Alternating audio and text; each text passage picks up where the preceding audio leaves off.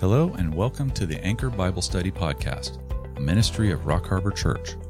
We want to help guide and grow you in your walk with the Lord by providing an in depth study of God's Word with our Wednesday evening Bible studies here in this podcast.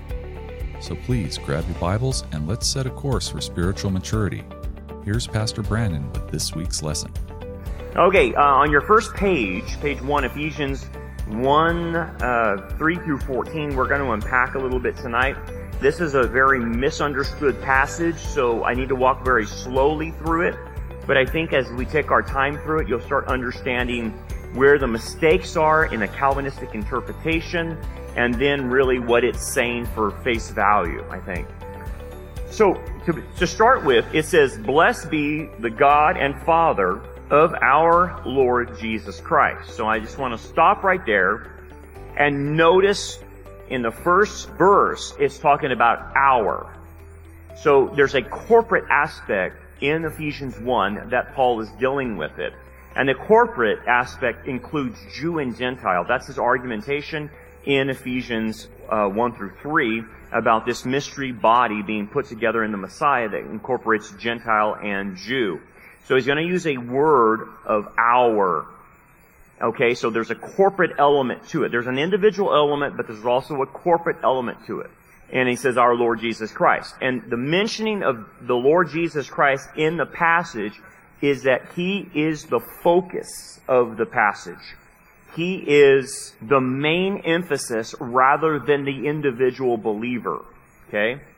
Unfortunately, what Calvinists do to this passage is they take the focus off Jesus and they put the focus on the individual.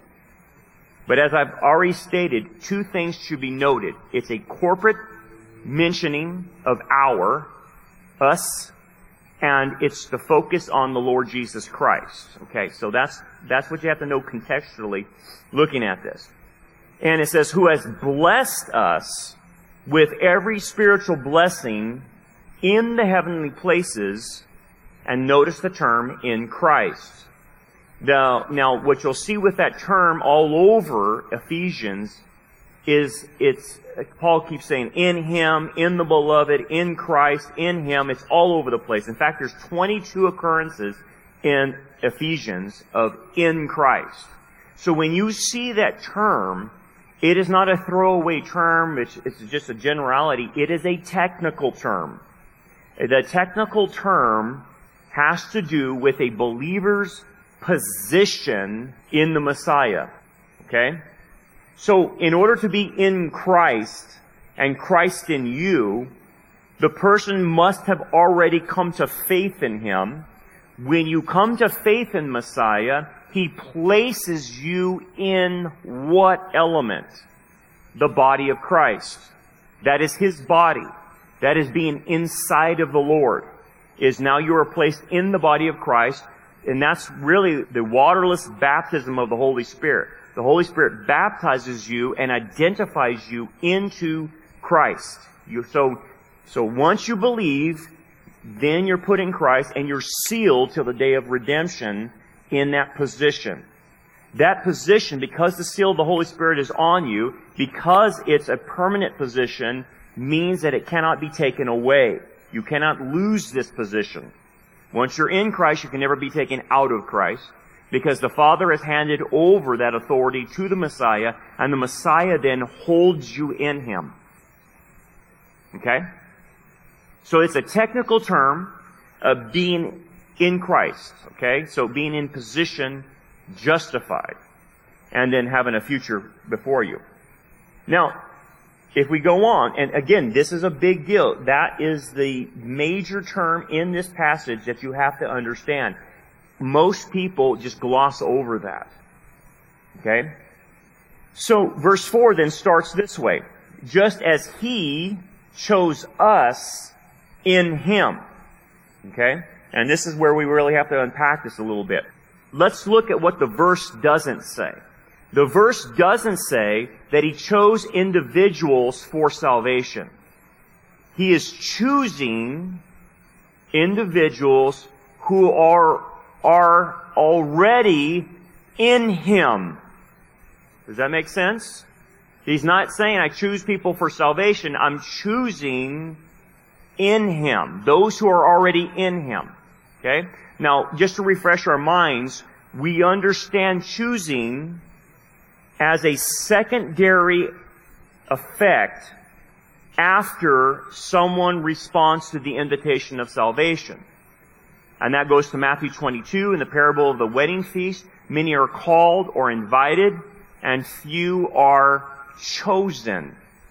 The choosing happens after the person responds to salvation, to the wedding invitation, and then they are given a predetermined set of wedding clothes by the host. And they are chosen to have the wedding garments put on them. So you must understand when you're reading Ephesians, and you have to incorporate all what the passages say about this, is there is a difference between believing in the Messiah and being chosen in the Messiah. There are two different elements. They happen at two different, I shouldn't say two different times. They're, they're sequential, I should say, because almost instantaneously. But when you believe in the Messiah, you're justified and, and you're in the Messiah at that point in time. Once you're in the Messiah, you are chosen for something. You are chosen to be something. But you have to be in the Messiah to be chosen. Just like Jesus' parable. Many are called, but few are chosen. The ones that get chosen are the ones who come to the invitation. Okay, so let me stop right there. Any questions so far? Am I making sense? Because this starts getting a little technical here. This is very important that you understand that we are not talking about choosing for salvation, but being chosen for something else once you are saved. Okay. This choosing can only happen in the Messiah. Okay? In Him. He throws in the technical word in Him. And he says, before the foundation of the world. And again, the Calvinists will misinterpret this and say, oh, God chose us before the foundation of the world. That pre-creation, God chose individuals to save, and that's how they interpret the passage. But, as you can see, there is a time where you weren't in the Messiah, right? There was a time when you, you weren't in Him. They interpret being in Him before the foundation of the world. Does that make sense? That it's all said and done before the foundation of the world. So even if you hadn't come to faith in Christ, you were already in Christ, in their view. That's a contradiction. Right? How can I be in Christ if I haven't believed? I can only be in Him when I, once I believe. But see, the Calvinist says, no, that was done pre-creation, before the foundation of the world. But they leave out the little term in Christ, and they don't know the phrase before the creation, before the foundation of the world, who that refers to. So does that phrase refer to us, or does it refer to someone else? I want you to turn to page five on your, your handout. So I'm going to read a number of passages. Right there it says before the foundation of the world terminology and who it's directed to. What I want to show you in this, in these passages is what is the general reference anytime it says before the foundation of the world? What is the general reference to this? In 1 Peter 1, 18 through 21, knowing that you were not redeemed by corruptible things like silver or gold from your aimless conduct received by tradition of your fathers, talking to the Jews, obviously, but with the precious blood of Christ, as of a lamb without blemish, without spot, he indeed was foreordained before the foundation of the world. Who in that text is that referring to? Christ. Christ is the one who is elected or chosen before the foundation of the world. The plan of salvation includes the Messiah's death. God already knew this. So this plan of salvation, in order to redeem humanity that would fall and to reestablish humanity in a relationship with God, had to have the Messiah die, buried and rise from the dead in order to offer that again. Okay?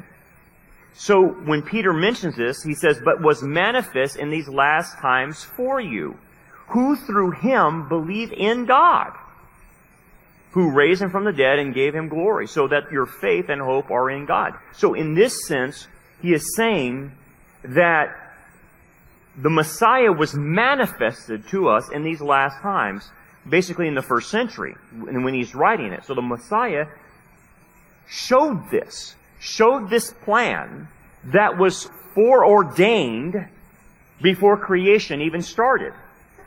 And that it was manifest through the cross. Okay, you following me with me? Okay, John 17, 5. And now, O Father, this is the Messiah talking, glorify me together with yourself, with the glory which I had with you before the world was, or the other translation is, before the, for, the foundation of the world. The same chapter, 1724, Father, I desire that they also whom you gave me may be with me where I am, that they may behold my glory which you gave me, for you loved me before the foundation of the world. Now let's move to Matthew 25, 34. Then the king will say to those on his right hand, Come, you blessed of my Father, inherit the kingdom prepared for you from the foundation of the world. Now, again, what it's doing is from the foundation of the world that Messiah's act on the cross is what allows the kingdom age to happen. So the kingdom and the king are tied together, and that's why in the Matthew passage it's tied to the kingdom. And so the one that is chosen before the foundation of the world is not the individual believer, it is the Messiah himself who is the elect one. He is the one who was chosen for, for bringing salvation. Now this passage goes to, um, it harkens back to Isaiah 41, 4. The last bullet point on page 3, and if you move down to the sentence, but we are individually elect or chosen, but we are individually elect or chosen in, only much as we are grafted into the Messiah, who is the elect one. Isaiah prophesies, Behold, my servant, my chosen one. But if you, you translate that in the Greek, which we're, in the New Testament we're dealing with Greek, but the, you use the Septuagint, it's the word elect, it's the word chosen one. That is, that's, you, that's used for us in whom my soul delights. So Paul describes Jesus as the instrument or means, or better yet, the manifestation used by God to perform some task or purpose. And obviously the task and purpose is to die on a cross. He is the elect one. So that those that are in Him are chosen to do something. So we haven't figured that one out yet. But they're chosen. He is the chosen one. That's why you sometimes get the term the, the elect of God. Whether it's dealing with Israel, dealing with the church, the elect of God has to do with their relationship to the Messiah. And therefore, what are they chosen to do? Well, let's continue reading then. Go back to your page one.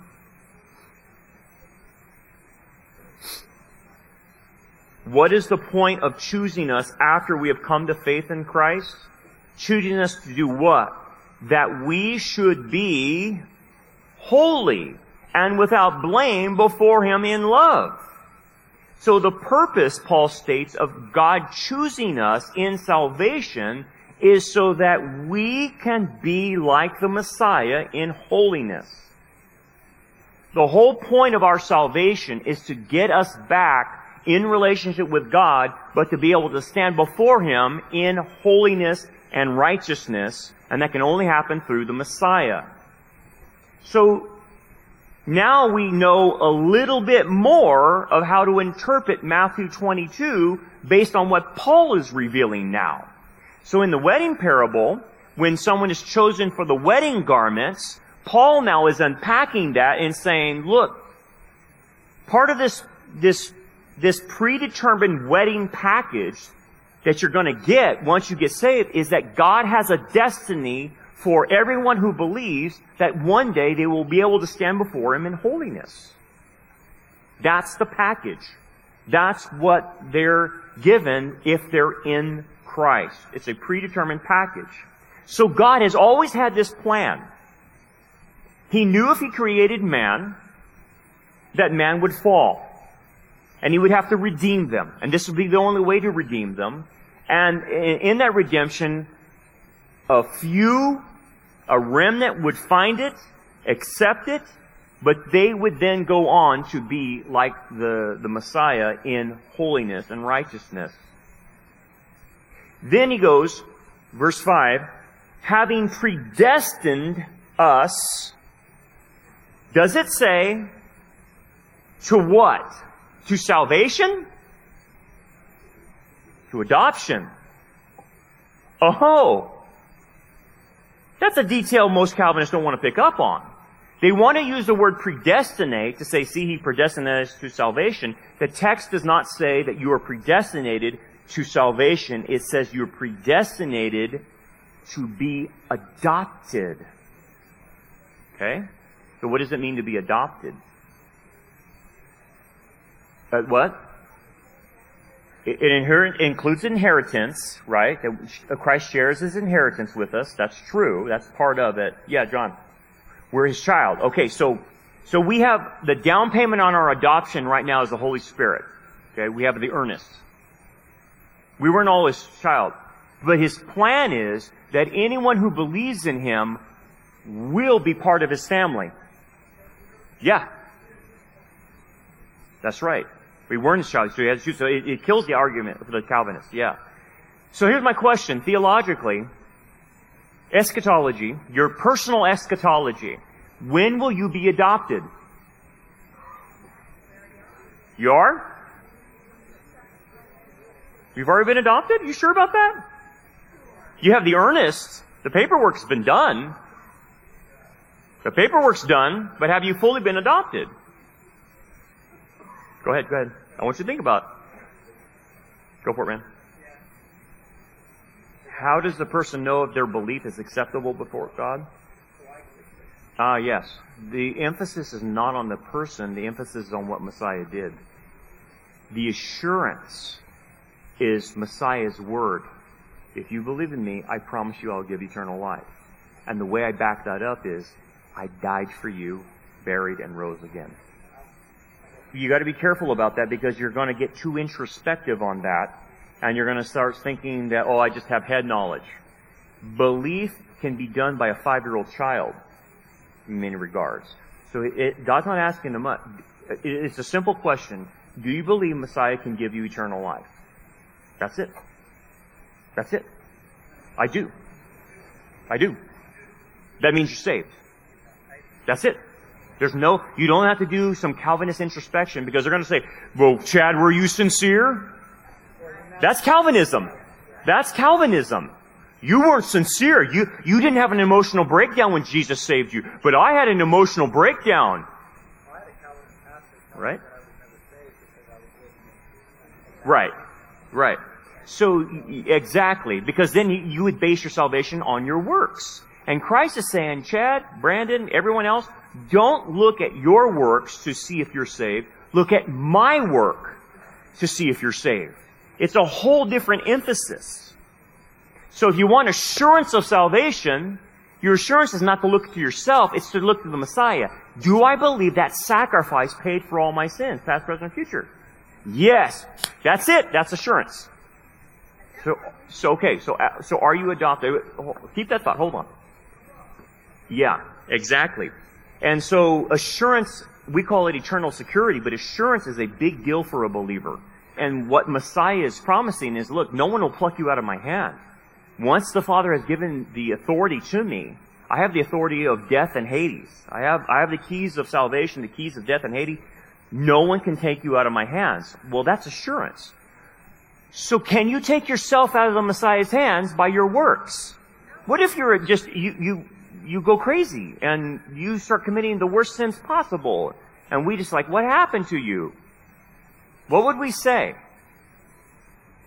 And you truly got saved.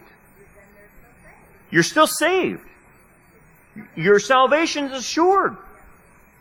But your judgment at the, at the judgment seat of Christ is you're going to lose rewards for all of that.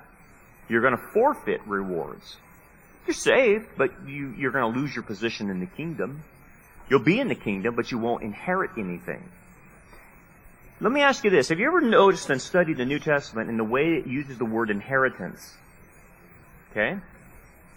If you're part of a family, are you guaranteed an inheritance? Why wouldn't you get, I thought your family, don't you automatically get an inheritance? Know, go to any funeral and you'll see them fight over the inheritance, right? That's usually what they're doing. And they're fighting over like a thousand bucks or something like that. Mama likes you better and I don't, I don't understand this. And so, what you'll see is you have the right to get an inheritance. Messiah wants to share his inheritance with you. But not everybody will get that inheritance. Do you know why? Because they're not faithful. And if you're not faithful, you lose parts of your inheritance. Now you can lose all your inheritance if you apostatize. You'll lose all your inheritance. Okay? You're still part of the family, but you, you're not going to be trusted with an inheritance. You, you, all you have to do is look no further than the parable of the talents and the parable of the minas, right? He stripped the one of all his inheritance, all, all that he was going to be rewarded with, okay? So when you look at inheritance, I want you to keep looking at it and understand when Paul or Peter or any of them use the term, it is a term for believers who are faithful. Now let me ask you this. Do all believers enter the kingdom of God? Yes. Right? All believers, you must be born again in order to enter the kingdom. That's your entrance pass into it. That's the only way you're getting into it. But just because you're getting allowed into the kingdom doesn't mean you inherit anything.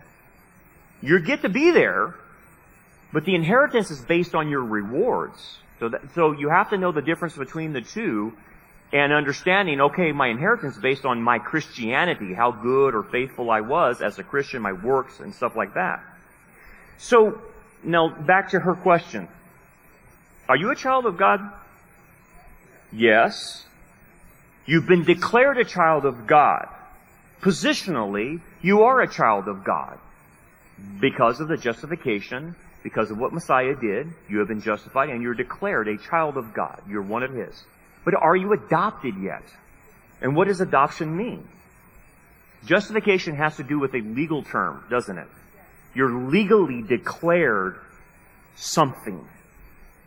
Practically, are you righteous? No. I have a little bit, you have a little bit, but we're working on it.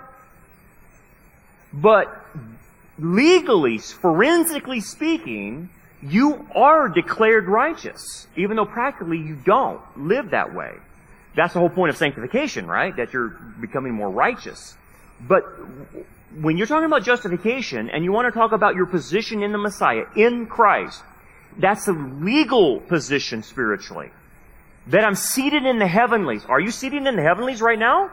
No, it's talking about a position that you possess. A legal position that you possess. Oh, no, no. Every person who believes is a child of God and will be adopted one day. No? No? No? You gotta know what adoption means. True, because we're children of God. Ah, uh, yes. That's right. Positionally. Right. You sure can, because of your position. Right. But are you adopted yet? okay.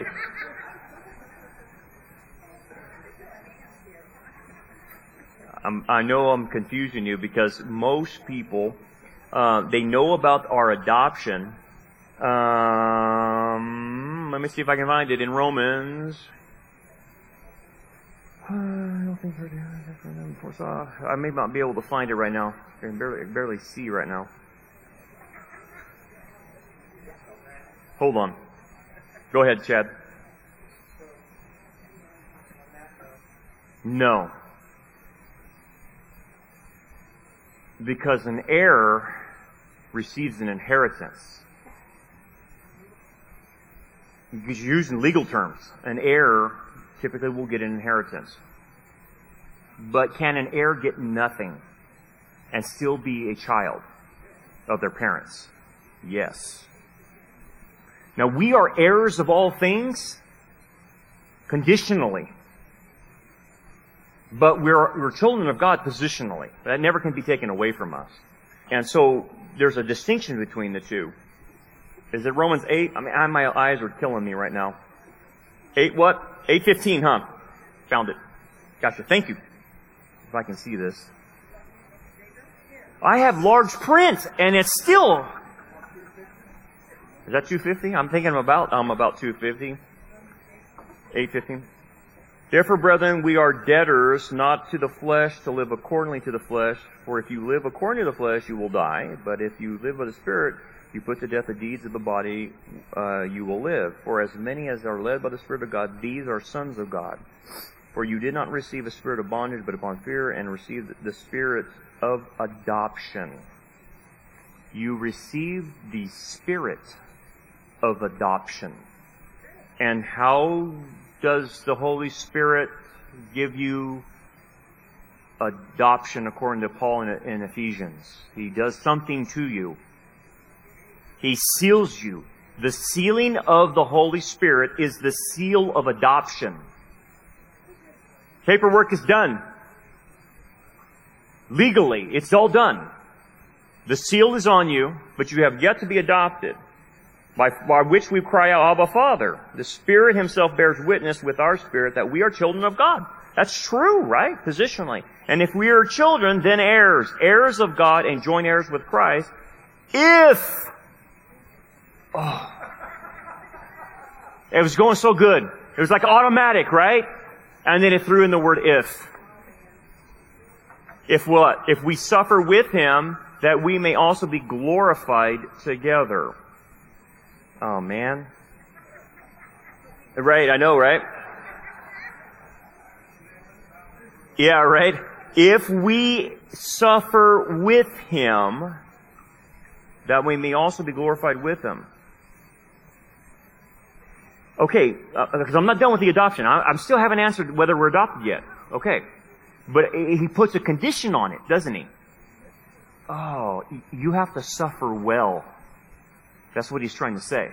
If you're going to receive an inheritance, yeah, you're a co-heir positionally, but practically, if you receive anything, you must suffer well. What do you mean suffer well? How do you, how do you suffer well versus suffer bad? Right? You, you suffer well, okay. Do you suffer well? Yes. So part of suffering well is endurance and perseverance. Not the Calvinist perseverance, but persevering through the suffering. And what would you do in the midst of suffering that you wouldn't suffer well?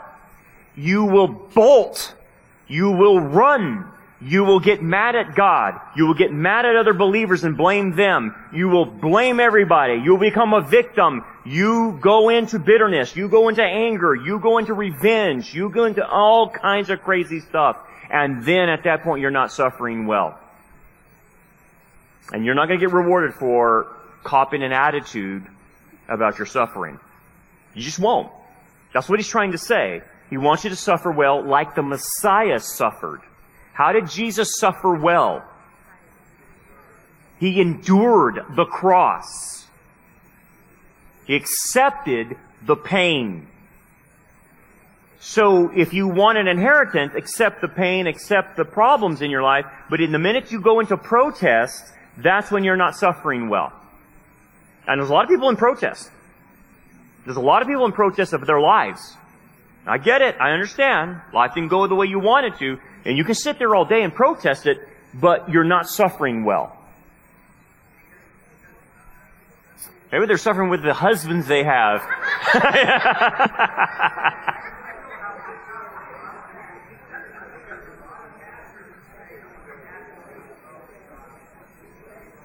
oh, suffering for the gospel?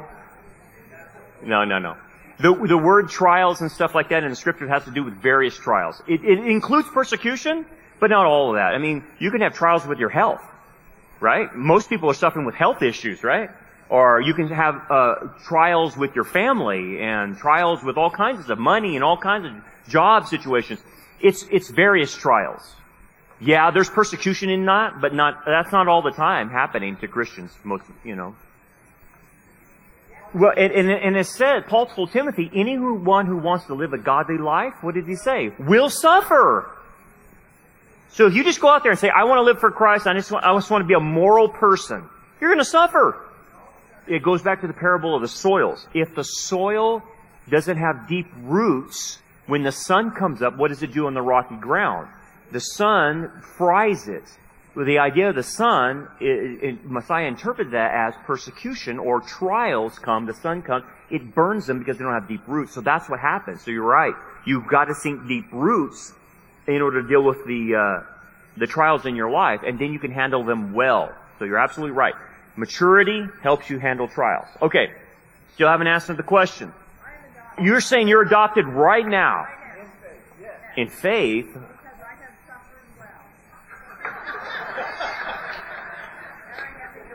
Life's not done yet. okay, hold on, hold on. Go ahead, Maria. You're getting close. You're getting close. There's some, you're right on target because if, if the adoption language Paul is using is exactly that. In a Roman culture, you were legally adopted. That doesn't mean that you went into the home yet. There was a time, but you're legally adopted, then you have to be brought into the home and tutored. Okay. So Paul answers this, if you're curious. So here's the deal. He's going to answer, are you adopted? Now we already established you're a son or, or daughter of God by your faith, positionally. But I want you to listen to the Apostle Paul. This is Romans 8, verse 20. We'll start in verse 23. Not only that, but we also have the first fruits of the Spirit, even we ourselves groan within ourselves. So the first fruits of the Spirit are in us, right? That's the earnest, that's the, the evidence that we are children of God, that we have these things. Eagerly waiting for the adoption Let's just stop right there. Eagerly waiting for the adoption. We haven't been adopted then. We have the earnest of adoption, we have the paperwork done, but we have not fully been adopted.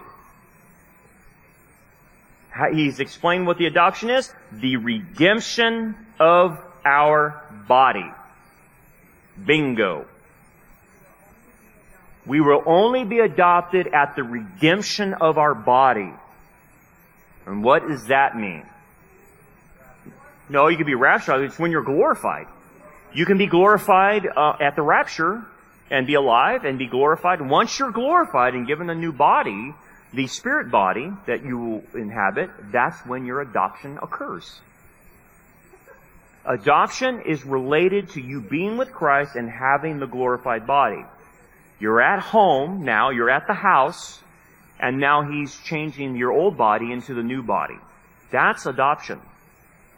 You have the earnest right now. You have the earnest. The earnest is the Holy Spirit sealed on you. That one day this will happen to you. Yeah, at all that. Um, the new name might come at the judgment seat of Christ as a reward, but um, the body's instantaneously in the resurrection. And so, um, and so, yeah, so probably I would put that second at, at the at the bema seat because you're going to be resurrected first and then the bema seat, and so um, that's when you're adopted. You're not fully adopted yet. Um, does that change anything? Well, it helps you to understand the the what needs to happen. Okay, so right now the reason you don't experience adoption by being, by, well, once you believe you're given a glorified body, is God is asking you to trust and have faith that all these promises He said to you will come true in the end. So, He tells you your position, but you don't experience the practicality of that position yet. You don't see yourself seated in the heavenlies yet. You don't see the redemption of your body. That hasn't happened. So the, the issue is you are to trust your position, have faith in what God gave you, that one day will all come practically, experientially, one day. Ah. Well, they, they too would believe adoption would be the same thing because it's pretty black and white with Paul. But I think what, what, when we go back to Ephesians 1, where, where we started from, here's what, what we want to look at. Having predestined us to adoptions, to adoption, as sons by Jesus Christ to himself. Now, now interpret verse 5 of Ephesians. Does it say having predestined us to salvation? No. That he predestinated that one day those who are in Christ will be chosen to be holy and blameless. And the way to guarantee that is that one day I will give them a glorified body, which does not contain a sin nature like they have right now. And therefore they can be holy and blameless because they have a new body that was all secured by what my son did for them. You cannot stand before God and be holy and blameless in this body. It's impossible. You can't go before God like that. He's not going to let you enter heaven with this current body. That's why at death you're separated from your body and your sin nature stays with that and dies away and, and you go into a soulish experience until the redemption of your body. So if you were to die today and go to heaven, you're in a, a, a spirit form, uh, but you don't have your body yet. So you're still not fully adopted you will be adopted at the resurrection. But that it, it totally makes sense, Paul's argumentation. If God wants me to be holy and blameless, I have to be forensically justified by the Messiah, so I have to be in the Messiah. But then practically speaking, I have to have a glorified body in order to be present with Him. So you can see the line of argumentation. He goes from positional to practical. Yeah, I saw a hand somewhere. Yes, Jeff. He knew that it meant more inheritance. It knew it meant uh, it glorified the Lord more, and you know it, it had witnessing purposes and all that. And notice what it says: according to the good pleasure of His will. Now, notice that phrase and what it's attached to. The Calvinists take that phrase and say He He predestinated you to salvation according to His own good will. Does that what Ephesians say? I don't know how you lift that out of context.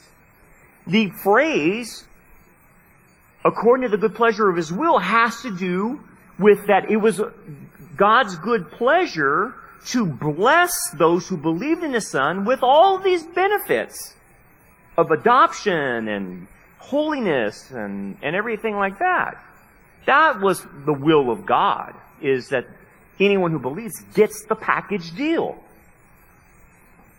And then he says, um, to the praise of the glory of his grace, so it, it gives God glory, which he made us accepted in the beloved.